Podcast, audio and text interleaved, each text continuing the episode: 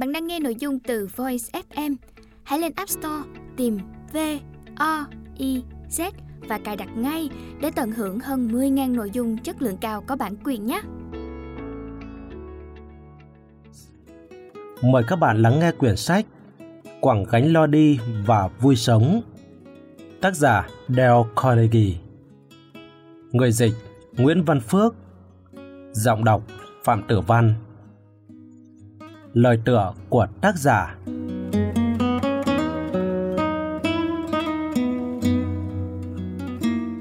Năm 1909, tôi là một trong những kẻ bất hạnh nhất New York. Tôi kiếm sống bằng nghề bán xe tải, nhưng không biết nó vận hành thế nào. Và tệ hơn nữa là tôi cũng chẳng muốn biết điều đó. Tôi ghét công việc của mình. Tôi ghét phải sống chung với lũ rán dơ bẩn trong một căn phòng tồi tàn. Tôi còn nhớ hồi ấy, tôi thường treo những chiếc cà vạt của mình trên tường. Thế rồi, một buổi sáng, khi với tay lấy một chiếc, thì chạm phải một bầy rán từ trong đó chảy túa ra. Tôi cũng ghét phải ăn trong những nhà hàng rẻ tiền và mất vệ sinh, mà rất có thể cũng lúc nhúc rán trong gian bếp. Mỗi đêm, tôi trở về căn phòng trống vắng với những cơn đau đầu như búa bổ. Những cơn đau bắt nguồn từ sự thất vọng, lo âu, cay đắng và cảm giác muốn nổi loạn. Thực sự là tôi đang nổi loạn bởi những giấc mơ ấp ủ từ thời đại học giờ đã trở thành những cơn ác mộng. Cuộc sống là thế này sao? Cuộc phiêu lưu đầy ý nghĩa mà trước kia tôi háo hức mong đợi là thế này sao? Cả đời tôi chỉ có vậy thôi ư? Làm công việc mình căm ghét, sống chung với rán, ăn những thức ăn chán ngắt và chẳng có hy vọng gì về tương lai. Tôi ước ao biết nhường nào được đọc và viết những quyển sách mình đã ấp ủ từ thời sinh viên. Tôi biết mình sẽ có được mọi thứ và chẳng mất gì nếu từ bỏ công việc mà mình chán ghét. Tôi không hứng thú với việc kiếm nhiều tiền. Tôi chỉ khát khao được sống hết mình. Nói một cách ngắn gọn, tôi đang đứng trước ngã rẽ của đời mình. Đã tới lúc tôi phải làm cái việc mà hầu hết những người trẻ tuổi phải làm khi mới vào đời. Đó là quyết định hướng đi cho tương lai. Và tôi đã có một quyết định làm thay đổi hoàn toàn cuộc đời tôi. Nhờ quyết định ấy, tôi đã sống một cuộc sống hạnh phúc và đầy ý nghĩa, vượt xa cả những mơ ước không tưởng nhất của mình. Tôi quyết định sẽ từ bỏ công việc chán ngắt ấy để trở thành giáo viên. Trước đó, tôi đã từng học 4 năm đại học sư phạm tại Warrenburg, Missouri. Tôi sẽ kiếm sống bằng cách đi dạy buổi tối ở các trường dành cho người lớn. Ban ngày, tôi sẽ được thành thơi đọc sách, soạn bài, viết tiểu thuyết và truyện ngắn. Tôi muốn sống để viết và viết để sống. Nhưng tôi sẽ dạy gì ở lớp học buổi tối đây? Khi nhìn lại quá trình học đại học, tôi thấy rằng những kiến thức và kinh nghiệm có được khi học và thực hành môn nói trước công chúng tỏ ra hữu ích cho công việc và cuộc sống của tôi hơn tất cả kiến thức của các môn khác gộp lại. Vì sao? Vì nó đã xóa đi tính nhút nhát và thiếu tự tin của tôi. Nó giúp tôi có đủ dũng khí và sự vững vàng khi làm việc với mọi người. Một điều hiển nhiên là những ai có thể đứng lên nói lưu loát và rõ ràng suy nghĩ của mình sẽ là những người có khả năng lãnh đạo. Tôi nộp đơn xin dạy môn này trong các khóa học buổi tối của trường Đại học Columbia và Đại học New York. Nhưng cả hai trường đều nói rằng họ có thể tự xoay sở mà không cần sự giúp sức của tôi. Lúc đó tôi rất thất vọng, nhưng bây giờ tôi lại cảm thấy biết ơn điều đó. Bởi nhờ vậy mà tôi đã đến giảng dạy ở các trường buổi tối của Hiệp hội Thanh niên Cơ đốc Young Men's Christian Association, viết tắt là EMCA, nơi tôi phải đưa ra những kết quả làm việc thuyết phục chỉ trong một thời gian ngắn. Đó quả là một thách thức lớn. Học viên đến nghe tôi giảng không phải vì muốn có chứng chỉ đại học hay là để khẳng định địa vị xã hội. Họ đến vì một lý do duy nhất, họ muốn giải quyết các vấn đề của mình. Họ muốn có thể đứng lên và tự tin phát biểu trong bất kỳ cuộc họp nào. Những người bán hàng muốn gõ cửa nhà các khách hàng khó tính nhất mà không cần phải đi vòng quanh khu nhà ở của khách hàng đến ba lần để lấy can đảm. Họ muốn có được sự tự tin và một tư thế đĩnh đạc. Họ muốn thăng tiến trong công việc. Họ muốn mang về nhiều tiền hơn cho gia đình. Do học phí trả theo từng kỳ và học viên sẽ không phải trả tiền nếu không thấy hiệu quả. Và cũng vì tiền lương của tôi không được trả theo tháng mà dựa trên phần trăm tổng số học phí thu được. Những bài giảng của tôi buộc phải hữu ích và bám sát thực tế. Thời gian đó, tôi cảm thấy điều kiện giảng dạy như thế rất bất lợi. Nhưng giờ đây, tôi hiểu rằng mình đã có một cơ hội rèn luyện vô giá. Tôi phải tạo động lực cho các học viên. Tôi phải giúp họ giải quyết các rắc rối. Tôi phải làm sao để buổi học nào cũng hấp dẫn và khiến họ muốn đến tiếp vào các buổi sau nữa. Và đó là một công việc tuyệt vời. Tôi đã vô cùng ngạc nhiên khi thấy các học viên của mình nhanh chóng xây dựng được sự tự tin và rất nhiều người đã sớm được thăng chức, tăng lương. Các giờ học thành công vượt xa những hy vọng lạc quan nhất của tôi. Sau ba khóa, EMCA trả cho tôi 30 đô la mỗi tối. Trong khi trước đó, họ còn không đồng ý trả 5 đô la. Ban đầu, tôi chỉ dạy môn nói trước công chúng, public speaking. Nhưng sau nhiều năm, tôi nhận ra con người còn cần thêm khả năng thu phục lòng người. Vì không thể tìm được một giáo trình ưng ý về việc cải thiện và xây dựng mối quan hệ giữa con người với nhau, nên tôi đã tự viết một quyển sách. Nó không được viết theo cách thông thường, mà được khởi nguồn và phát triển dựa trên kinh nghiệm của chính các học viên tham dự khóa học.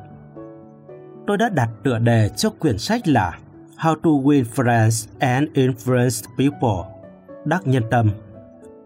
Vì quyển sách ấy được viết để làm giáo trình cho các lớp học dành cho người lớn của tôi và cũng vì bốn quyển sách tôi viết trước đó chẳng nhận được sự chú ý nào, nên tôi không ngờ nó lại có thể bán chạy đến thế.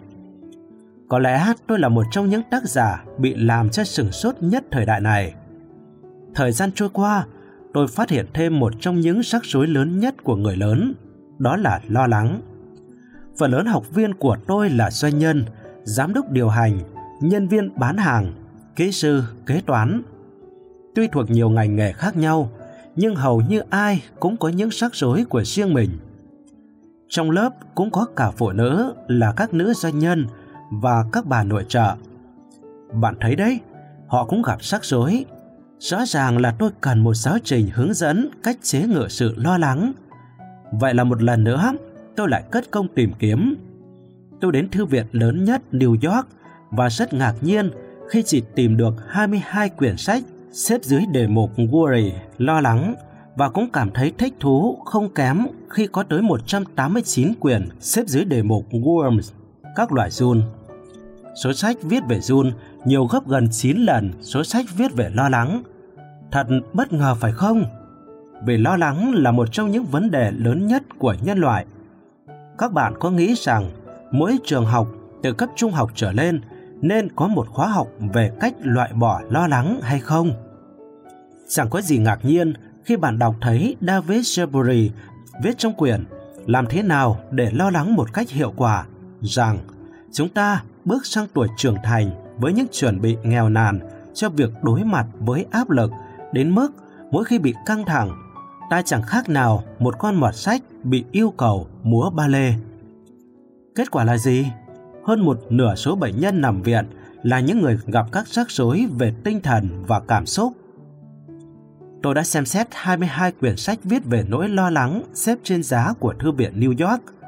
Tôi cũng muốn tất cả sách có thể tìm được về chủ đề này. Nhưng vẫn không thể tìm ra, dù chỉ là một quyển thích hợp để dùng làm tài liệu giảng dạy cho các khóa học của mình.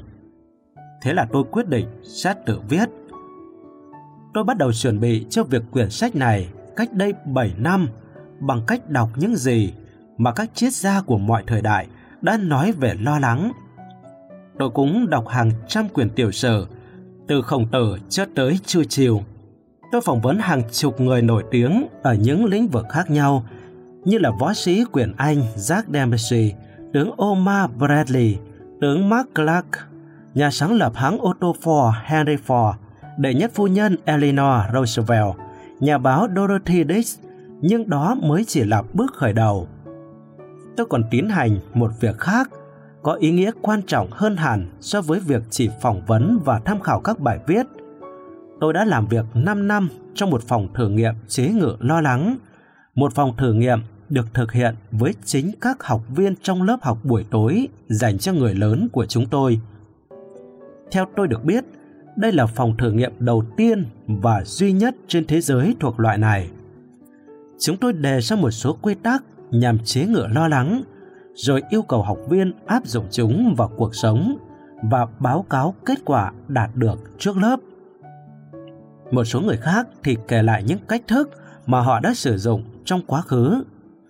Nhờ thế mà tôi cho rằng mình là người được nghe nhiều cuộc nói chuyện về cách chế ngự lo lắng hơn bất cứ ai.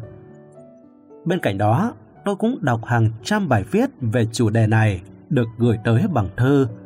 Đó là những bài nói đắt đoạt giải trong các lớp học của chúng tôi được tổ chức trên toàn thế giới. Do đó, quyển sách này không hề là một mớ lý thuyết xa rời thực tế. Nó cũng không phải là một bài thuyết giảng kinh viện, giải thích những cơ chế khoa học nhằm kiểm soát những nỗi lo lắng. Thay vào đó, tôi đã cố gắng viết một tài liệu chính xác, xúc tích, kể lại việc hàng nghìn người trưởng thành đã chế ngự nỗi lo lắng của mình ra sao.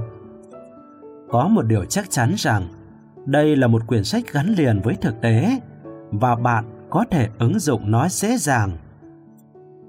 Triết gia người Pháp Valery đã nói, khoa học là tập hợp những công thức thành công. Quyển sách này cũng vậy, nó là tập hợp những công thức giải tỏa lo lắng hiệu quả và đã được thời gian kiểm chứng. Tuy nhiên, tôi xin nói trước rằng, có thể bạn sẽ không thấy điều gì mới mẻ, nhưng bạn sẽ nhận ra nhiều điều đã bị chúng ta bỏ quên. Vấn đề không phải là chúng ta không biết hay là không hiểu, mà là chúng ta không hành động.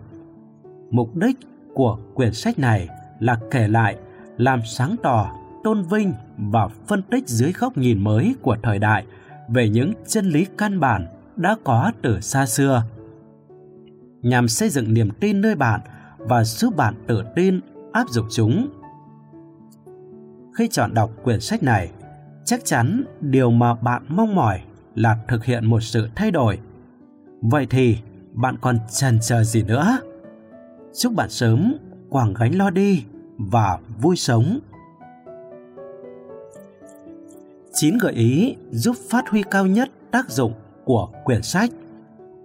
1. Nuôi dưỡng khát vọng, nắm vững các nguyên tắc chế ngự lo lắng. 2. Đọc mỗi chương 2 lần trước khi chuyển sang chương kế tiếp.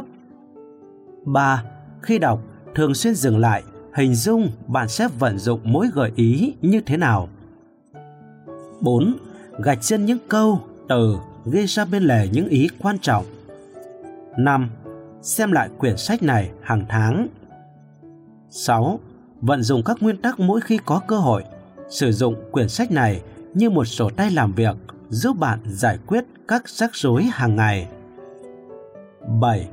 Biến việc học trở thành một trò chơi thú vị bằng cách hứa trả cho một người bạn nào đó một số tiền nho nhỏ mỗi khi họ bắt quả tang bạn đang vi phạm một trong các nguyên tắc trong quyển sách này. 8. Đánh giá lại những tiến bộ đạt được hàng tuần. Hãy tự hỏi mình đã mắc những sai lầm gì, đã cải thiện ra sao và đã rút ra bài học gì. 9. Kẹp quyển sổ tay vào sau quyển sách để chỉ ra bạn đã áp dụng các nguyên tắc như thế nào và khi nào. Hết lời tựa của tác giả.